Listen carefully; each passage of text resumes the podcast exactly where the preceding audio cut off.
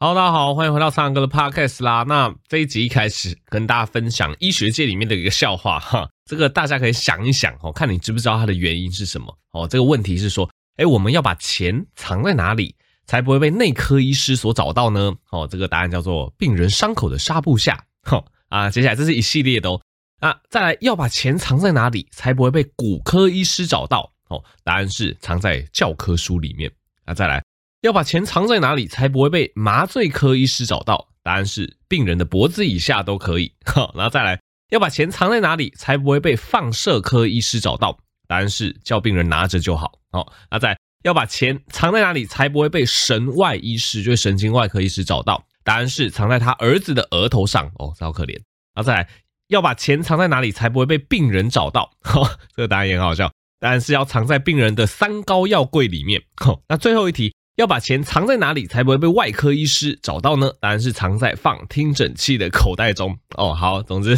这是一系列的问题。我们医学界里面，尤其是医师看了是觉得 这个心有戚戚焉，但里面有蛮多刻板印象的，但是就觉得还蛮好笑的。那我稍微跟大家解释一下，大家也可以知道各个医生我们对他的这个刻板印象是什么，为什么这个笑话会这样子写。哦，首先第一题，为什么要藏在病人伤口的纱布下就不会被内科医师找到钱呢？因为很简单，因为内科医师我们就是处理内科疾病为主嘛。哇，这个刻板印象就是说，呃，这个内科医师就都在看病人的内科疾病，吼，都不会特别去看病人皮肤上有没有什么伤口，这个皮肤上面纱布下面的伤口，哎，腐烂的或是恢复的怎么样了？所以这个刻板印象就是说啊，内科医师就是不再看病人的伤口啦。啊，其实我觉得这个也有点错误，因为其实我们在医院接受训练的时候，其实不管是你 intern 实习医师，或是你在内科的时候，其实这个病人很多换药都是这个内科医师自己要做的哈，所以其实很多人就是抱怨说啊，这个笑话这个简直是太低估内科医师，内科医师也是会换药，也是会看伤口的。但我觉得这个就是一个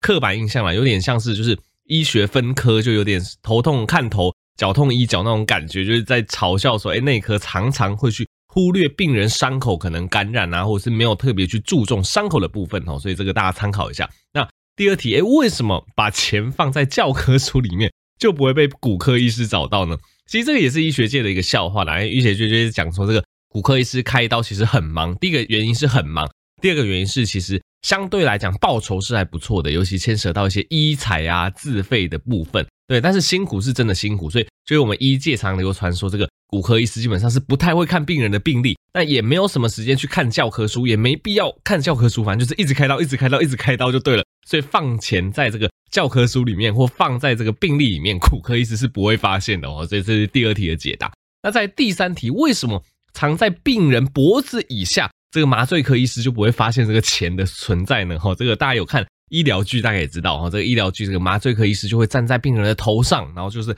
帮他麻醉哈，这个氧气罩罩在病人的嘴鼻上面，然后说明十九八七六五四三二一，病人就会睡着哈。当然现实上有点类似哈，因为麻醉科医师主要就是顾开刀房哦，顾开刀房，然后就是站在病人的头端负责麻醉，那基本上他们的视线所及就会看到病人的头，那以及这个 monitor 哦，这个开刀房上的那个监视器哦，注意病人的这个心跳。血氧、血压，所以麻醉科医师是不会注意病人脖子以下的地方的 哦。所以你把钱藏在病人脖子以下，麻醉科医师就看不到哦。那再来，放射科医师，诶，为什么叫病人拿着就好哦？这个放射科医师就会找不到钱呢？因为这个也很简单，因为放射科医师他主要就是，譬如说他帮忙去操作那些仪器啊，帮忙去打显影剂啊，帮忙看报告等等。大部分的放射科医师，其实在病人做这些 X 光检查，或是电脑断层，或是核磁共振这些检查的时候。放射科医师是不会亲自看到病人的，哦，所以你只要叫病人拿着钱，哦，放射科医师基本上都看不到，哦，他们只负责可能打报告啊、推药啊等等，他们是很少直接跟病人面对面。但，我们都是讲大部分的状况啦，因为一定还是有例外的状况。那再来，哦，这个就可怜，为什么对于神经外科医师来讲，你把钱放在他儿子的额头上，他就找不到？哦，那这个其实就在讲说，神经外科医师非常非常的忙碌，哦，因为。神经外科医师，他算是外科里面的一个次专科，你可以这样子理解。那神外医师非常的忙，非常的稀缺，要处理很多这个脊椎啊，或者是头部相关的一个状况哦，所以非常的忙，忙到完全没有办法回家哦。所以你只要把钱放在他儿子的额头上，他就找不到哦。那当然，我相信不止神经外科医师啊，很多不管是外科或甚至内科系的某些医师也是非常的忙，所以都适用。好，快结束了。那为什么你不想要被病人找到的话，你就要把钱藏在他的三高药柜里面。这个也是有点开玩笑，因为其实我们发现很多病人他拿药都是拿爽的，诶对，他家里囤了一堆药都没有在吃。我相信大家也听过很多这样子的故事，也或许你的亲戚哦，你的就是你认识的一些长者，他就是这样子的人哦，他有这个高血压，他有高血脂，他有一些慢性病的问题，他都会固定去医疗院所拿药哦，跟医生开杠，跟医生聊天哦，聊半天哦，一次拿这个。一个月、两个月、三个月的药回去啊，结果都没有再吃啊，结果还是定期回诊，就导致这个健保的浪费哦。那药囤一堆在他们家里面哦，所以我们把钱藏在这个呃三高药柜里面，病人就找不到哦。所以这个一样也是提醒大家说，其实如果医生开慢性病药给你，基本上就是已经符合健保的给付规范，而且已经代表说，哎，你的这个数值已经高到一定程度了哦。不管是血压，不管是胆固醇，不管是血糖，不管是尿酸哦，这个。之前都跟大家讲过哈，这个血压、呃胆固醇啊，这个血糖，其实长久下来，如果都没有控制，一定会损害我们的血管健康。哦，那最常见被损害的血管，就是我们身体的不过大血管，例如说什么，呃，比如说肾脏的动脉啊，或者是一些中血管，例如说这个冠状动脉啊，或者是这个呃脑中动脉，总之我们身上的血管就会开始受损啊，身上血管开始受损，一些心血管疾病。脑血管疾病就会跑出来哈，所以这个三高常常就会造成这个心肌梗塞啊、中风啊，甚至是影响到你的这个肾脏功能啊等等哈，所以这个一定要好好的控制。好，那最后一题一样是一个刻板印象了，为什么把钱藏在放听诊器的口袋中就不会被外科医师找到呢？因为简单来说，就是外科医师是不太使用听诊器的哦。大家如果有去外科医师的门诊回诊过，大概就知道，哎，外科医师就会去关心一下你伤口的状况啊，就跟内科完全反过来哈，关心一下。你伤口的状况啊，最近有没有发烧啊？这个纱布打开来我看一下。外科医师是很少使用听诊器的哈，因为听诊器大部分是内科医师哈，当然儿科医师也会使用，主要是听心音啊、肺音啊、肠音这一类哈。外科医师相对来讲哈，一样来讲，我们是讲相对，不是说绝对啦哈。相对来讲是比较少用在听诊器哦，所以你把这个钱藏在放听诊器的口袋中，外科医师就找不到 啊。那以上是我这个礼拜看到的就是关于就是各科医生的一个刻板印象的一个笑话，我就觉得。蛮有趣的，跟大家分享哈。虽虽然说说这个，呃，反正医界里的人里面比较懂哦，但是我这样子跟大家分享出来，大家也会知道说，其实我们对于某些医师都有一些刻板印象啦。顺便利用这个方式跟大家科普一下，这样子。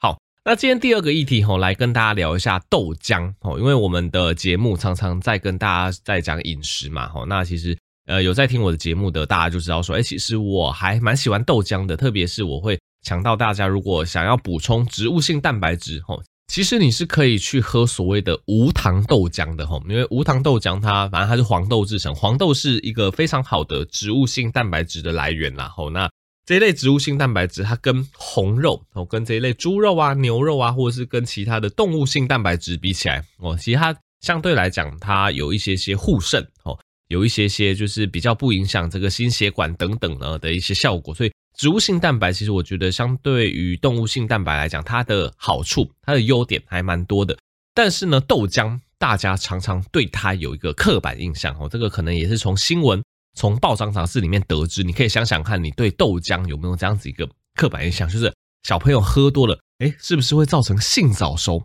哦？或者是这个男性喝太多，会不会这个雌激素太高哦，变成什么男性女乳哦，变成什么什么肌肉长不出来哦？这个是。非常非常严重的刻板印象啊！吼，那简单来说，这些刻板印象都是错的哦。那为什么我们对于这个豆浆会有这样子的刻板印象呢？那其实主要原因是因为豆浆的原料是黄豆嘛。那黄豆里面有一个非常重要的成分叫做大豆异黄酮哦，这个大家应该听过。我之前节目也讲过。那大豆异黄酮的这个成分，它是属于植物性的雌激素之一。所以就是因为植物性雌激素的关系吼，让这个刻板印象产生了，大家就会想说啊，是不是我这个喝多了雌激素就会摄取取太多吼，男生就不男生就不 man 了，然后特别是这个小男生小女生喝多了会性早熟吼，其实这个大家其实想太多了，因为其实这个一样跟我们讲的剂量有关吼，这个大豆异黄酮它的确是植物性的雌激素没有错，但是。哦，你要把这个雌激素摄取到，可能会影响到你的生理表现的话，我举例来讲，可能要喝二十大桶到五十大桶豆浆以上。对了，大家理解我的意思吗？这一样是一个剂量的概念。哦，就一样，我们拿水来讲好了。你说这个水喝，呃，这个两千 CC、三千 CC、四千 CC 没有什么事情，但是喝到一万 CC、两万 CC 以上，那当然会水中毒嘛，一样的意思。你豆浆你适量的喝，你一天要喝个五百 CC、六百 CC，甚至这个七八百 CC，大概都没什么问题。但是你豆浆你一天喝到什么 一万 CC、两万 CC 以上，哦，那个雌激素相对起来，当然就会比较多哈。那这个雌激素的确就会开始去影响到你的生理功能。但是你一般正常状况下，或是你要补充蛋白质的状况下，你去摄取的豆浆，它那个雌激素它的量远远不到哦，它可以作用的剂量哦。所以其实大家是可以放心的去破解所谓的什么喝豆浆会容易性早熟，或者是会容易什么男生就不 man 等等的这个迷思，大家是可以把它忽略的。其实没有这个状况，无糖豆浆还是可以正常摄取，而且研究是发现这个无糖豆浆的好处是真的非常多哦。就像刚刚讲的，例如说。对于一些心血管疾病的一些呃调理哦，对于你这个胆固醇、血脂，对于你蛋白质的摄取，对于护肾哦，其实都有非常好的一个效果。这样子，那总之这边也分享一个在中国二零二二年发表的一篇研究哦，因为不止在台湾有这个迷思，在中国也有这个迷思，所以中国那边呢，他们就用问卷去调查了四千多个这个六到八岁儿童的饮食。然后就会调查说，哎，有没有去摄取这个黄豆类相关的制品？大概是一天两杯豆浆的这个组别，然后跟它的对照组哦，就是没有摄取豆浆的组别比起来，哎，竟然发现哦，这个孩童有摄取一天两杯豆浆的组别，它发生性早熟的风险竟然还是降低哦，不是上升哦，是降低哦。所以这个研究跟你说，哎，其实你适量摄取豆浆。对于小朋友而言，反而是保护他免于性早熟哦，所以我相信听我这个节目蛮多是有一些家长的，所以家长如果你真的还在担心说喝豆浆会不会导致小朋友性早熟，你听到这边你可以就完全打破这个迷思哈。总之，中国那边的一个四千多人的研究发现，喝豆浆竟然还可以保护小朋友免于性早熟，但是我一样还是跟大家强调适量的概念哦，适量摄取豆浆，不管是对小朋友来讲。对大人来讲，其实都是好处多多的，所以适量摄取是没有问题。但是就是不要把豆浆当水喝。你把任何东西，不管是不是豆浆，当水喝，除了水本身之外呢，其其余东西，不管是什么饮料啊、气泡饮料啊、什么发泡錠啊，任何东西当水喝，绝对都是有问题的哈。所以基本上豆浆适量摄取没有什么问题。那大家可以去放心的去看待豆浆，不用觉得它会有什么雌激素，不用觉得它会造成儿童性早熟。但是对于儿童来讲，还是要跟各位家长强调一下。对儿童来讲，其实牛奶跟豆浆比起来，还是比较推崇牛奶哦，就是比较推崇乳制品啊。因为其实乳制品它的蛋白质含量也够，乳制品有比较高的钙质，所以现在的这个国民健康署的这个营养建议啊，小朋友都会建议可能早晚啊要摄取各一份乳制品，就是一天要摄取两份乳制品呐。那当然偶尔你用豆浆去当替换，我觉得没关系哈。但是以目前的建议，以目前的标准来讲，还是建议儿童这个一天摄取两份乳制品，对于这个蛋白质、对于这个钙质的摄取才会比较足够。但是反过来讲，摄取豆浆就是完全不需要担心性早熟的发生，豆浆对身体是非常好的食物哦。以上观点给大家参考。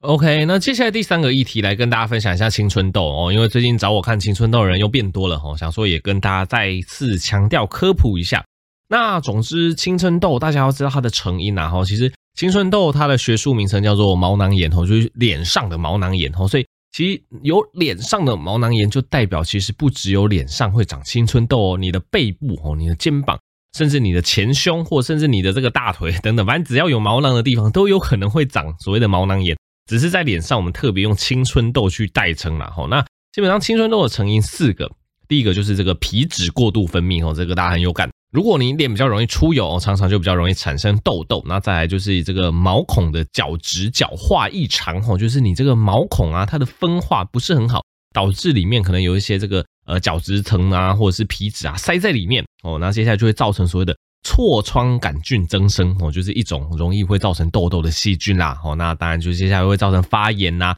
发炎就会变红啊、化脓啊，就会产生痘痘啦。哦，所以痘痘的成因主要就是这几个。痘痘的治疗，其实之前有跟大家科普过痘痘的治疗哈。其实以痘痘的治疗来讲，比较常见第一线用的就是这个睡前擦的，像杜鹃花酸、A 酸这一类的哈，它就有这个抗发炎呐，然后去让这个角化变得比较正常的效果。那它也可以去抑制这个痤疮杆菌的增生。那如果说这个睡前擦这个 A 酸、杜鹃花酸效果不太彰的话，你可以考虑在白天再多擦个抗生素。但是擦的抗生素，老实说效果也比较有限，所以。有时候这个痘痘症长得比较厉害，医生就会开立这个口服抗生素给你。那口服抗生素的疗程哦，就会看每个人的严重度，可能二到四周，可能四到六周，可能六到八周哈啊。为什么口服抗生素有效哈？因为我们刚刚刚刚讲到这个痘痘的成因之一是这个痤疮杆菌哦，它有相关细菌的一个角色在里面，所以使用抗生素去调节你皮肤上的细菌，把这些细菌杀掉哦，其实对这个痘痘来讲，其实是有不错的效果。那假设真的呃这个口服抗生素都试过了，擦了这个 A 酸也都试过了，什么都试过都还不行，那我们的。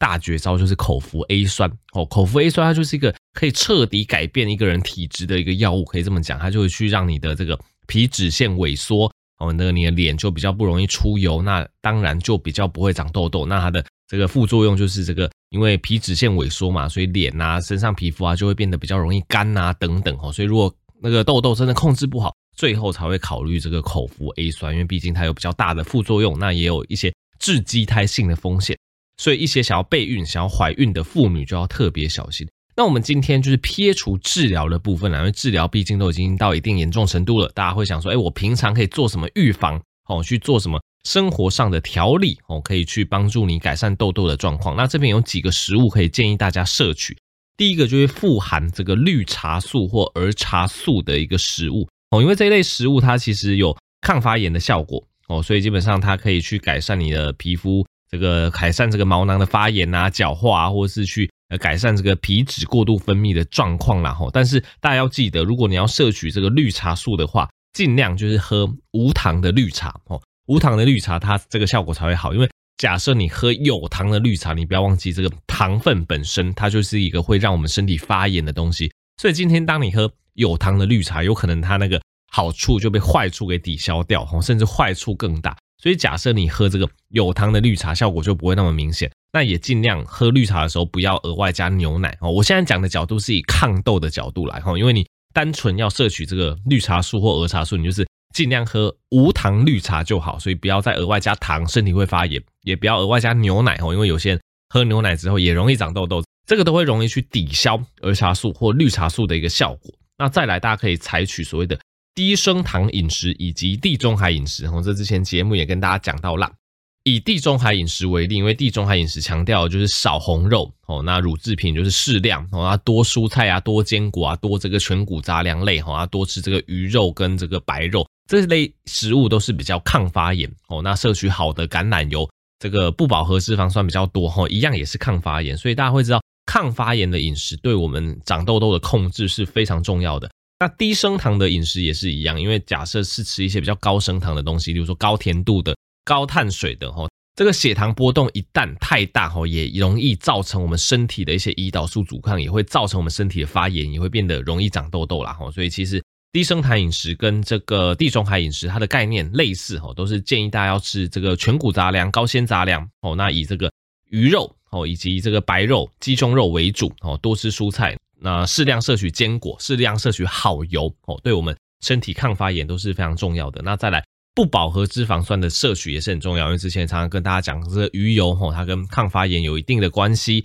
那当然除了鱼油之外，这个呃葵花油啊、芥花籽油啊、亚麻籽油等等，或者是天然食物的来源哦，洛梨、核桃啊、秋刀鱼、青鱼、鲑鱼等等哦，其实这类好油对我们身体抗发炎都非常有帮助哦，都可以去缓解哦你痘痘的生长哦，所以。所以今天痘痘这个篇章就补充比较多，大家平常可以注重去摄取的食物啦，哈，多摄取这些食物，那少吃一些这个红肉，呃，高甜度、高碳水的东西，或者是不好的油，哈，不好的油，大部分就像红肉的油或奶油等等，对，猪油这个都尽量不要吃。基本上你把饮食控制到一定程度，其实对你痘痘就会改善很多。那真的哈，痘痘还是长得很困扰，就记得去看医生，就会有我之前刚刚提到的那些治疗方式可以去。帮助你控制好你的痘痘哦。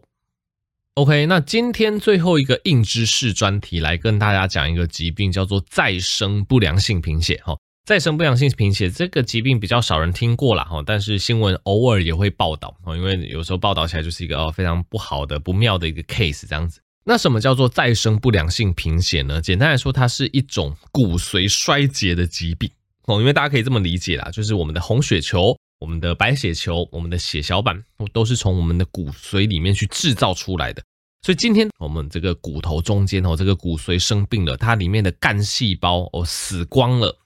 里面没有办法再造血了，所以你红血球造不出来，白血球造不出来，血小板也造不出来，这个就叫做再生不良性贫血。所以大家听到这边就知道这个疾病其实蛮惨烈的。它虽然不是恶性疾病，但是如果没有接受良好治疗，你想想看，你血球都造不出来，你没有红血球，没有白血球，没有血小板，哦，这个五年死亡率非常的高，是可以超过五成的吼。那为什么会发生再生不良性贫血？其实它原因很多哦，有时候是这个病毒的感染造成所谓的免疫功能吼，有时候是免疫太过于活化去攻击到你的骨髓吼，可能跟免疫功能失调有关系，跟你一些毒性物质的暴露、环境的暴露有关系吼，跟你的基因有关系，跟这个肝炎病毒有关系，跟这个高剂量的化疗也有关系。总之，它的原因其实很多，跟这个放射线治疗也会有关系。而有些人。就是诶，可能经过一些病毒感染比较凶猛的病毒感染之后，或是接受一些治疗之后，诶，竟然就发生了这个再生不良性贫血的状况。所以这个症状哈，大家如果有一些医学上、生理上的一个尝试，也会知道有哪些症状。当我们身体没有办法制造出红血球，那就是贫血嘛，贫血就会累嘛，就会疲倦嘛。那再来没有办法这个制造出白血球，而这个就有点糟糕，白血球不够，你就容易感染，容易发烧哈，容易因为感染就一命呜呼这样子。那再来。血小板不够，血小板不够就会影响到你的凝血功能哦，所以你就全身就容易出血。如果血小板小于两万的话哦，那就常常会有一些自发性出血，皮下的出血点更严重，甚至会脑出血、中风哦，这个都有可能。那你就说，哎，那唱歌那么严重怎么办？那当然，因为这个骨髓已经完全坏掉了，所以其实我们会针对不同的年纪，如果是四十岁以下，因为四十岁以下的人都还比较有体力，而且你可以预期哦，他如果积极治疗的话。它可以活比较久，所以四十岁以下的话，我们都是优先建议要做所谓的骨髓移植。哦，因为骨髓移植，呃，这个原理也很简单嘛，因为刚刚讲它就是骨髓里面都坏掉了，干细胞都死光了，所以这时候如果我们可以找到一些亲属哈，跟你这个骨髓是比较相合的哦，这个配对起来那就比较 OK 哈，这样子亲属的骨髓移植进你的骨髓里面哦，比较不会有排斥的现象。哦，那一样移植进来的骨髓，它可能就可以开始。帮你制造新的红血球、血小板、白血球等等，所以四十岁以下，我们能尽量吼使用这个骨髓移植为主。但是如果四十岁以上哦，那甚至这个五六十岁以上，因为骨髓移植老实说它有一定的风险哦，你都要使用一些化疗药物先去破坏骨髓，然后再做这个骨髓移植，而且做完骨髓移植也不是一劳永逸哦，你还会要担心这个排斥的风险哦，你这个排斥一发生哦，各个器官功能都会受影响，可能还要吃抗排斥药。所以对于一定年纪以上的老人家，吼，这个随着年龄增长啊，这个骨髓移植的排斥性可能会增加，就比较不建议进行移植哦，所以可能就要用一些辅助性、支持性的疗法去帮助这一类人维持他的生活品质。例如说什么？例如说，假如贫血哦，因为制造不出红血球嘛，长期贫血的话，我们就要定期输血哦，定期输血去帮助这个血红素维持一定的量，就比较不会疲倦哦。那当然。定期输血有一定的问题，例如说可能会产生这个铁质过多的状况，所以可能一段时间就要施打这个排铁剂等等。那在血小板的部分哦，以前其实没有什么好的药物，但是近几年哎，其实多了一种哎还不错的药物，叫做血小板受体促进剂哦。那这边我引用血液肿瘤科柯博生医师的说法哦，基本上这个血小板受体促进剂它就是分成口服跟针剂。那总之，口服，例如说每天早晚空腹使用啊，针剂一周打一次。那这个药的原理就是去刺激我们骨髓里面去产生哦多一点的血小板。那因为血小板的数目，它去决定我们会不会产生这个自发性出血嘛。所以对于一些血小板真的过低的病人，哎，研究发现说，哎，使用这一类血小板受体促进剂，哎，发现哎这个血小板就顺利拉升了，可能就拉到三万五万以上。哎，其实相对来讲，它就比较不会有自发性出血。哦，受了一点小伤也比较容易止血，所以对于患者的这个生活品质上，这个进步是蛮大的哦。那我们刚刚讲了，这个红血球可以靠输血，血小板可以靠药物，那目前比较困难的就是白血球啦。所以如果你真的是再生不良性贫血的患者哦，这个平常的饮食、平常的居家照护还是要小心哦，避免感染啦哦。因为像白血球低下的时候，免疫力就会比较低哦，所以避免吃一些生鱼片，避免吃一些隔夜料理哦，那以免去引发一些像。沙门氏菌啊、寄生虫等等的感染等等。吼，好，那以上就是针对再生不良性贫血的科普啦。这是一个比较少见的疾病，但发生通常就蛮严重的。不过好在目前哈，不管是这个输血，不管是这个呃血小板受体的促进剂，它都可以尽可能的去让这一类患者的生活品质得到提升。吼，所以这些硬知识就给大家参考。好，那这里就到这边啦、希望我的频道持续订阅啊，可以追踪药师健身。我来讲错了，可以去追踪苍狼科的医学天地这个 YouTube 频道，也支持药师健身我保健食品。输入折扣码 blue pick 有九折优惠我们就下期再见喽大家拜拜。